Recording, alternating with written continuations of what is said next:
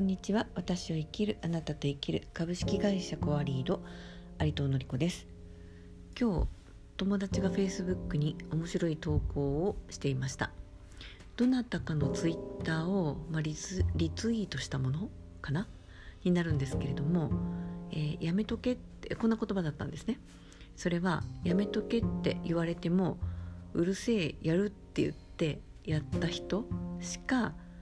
納得のいく人生は送れないみたいな内容だったんですよね。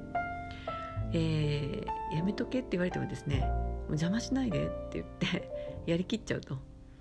えー、そういうほんで本当にやっちゃうんですけどねそういう人しか納得いく人生を送れないっていう内容がすごく響きましてこう本当にそうだなと思っています。で私も半生を振り返った時に2回ほど周りから大反対されたんだけれども聞く耳を持たずやったっていうのがねあるんですね。で結果どうだったかっていうと2つともですねあのー、大失敗に終わりましたね。ただし大失敗に終わる前に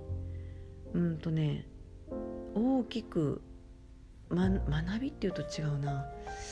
大きくですね大失敗の前のある種の大成功を通ってるんですよね。やっぱりやりたいと思って始めたのですごい高揚感とそれから体験してきたしたかったことの体験とかね葛藤とかねなんかすごく豊かな経験があるんですよ。でも最終的にはやっぱり入り口にみんなが止めるほどの違和感っていうものがおそらくこう現実化したんだと思うんですけど、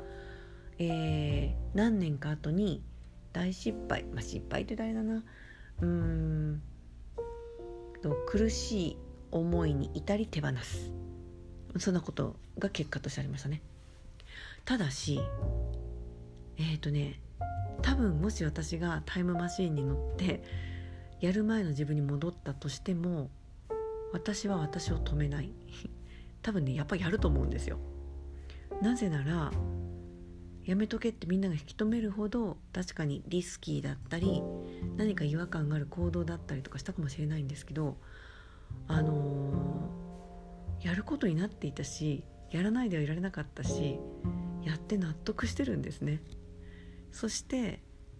痛い思いをしてね手放して何年か経っています。その出来事に対しては。とね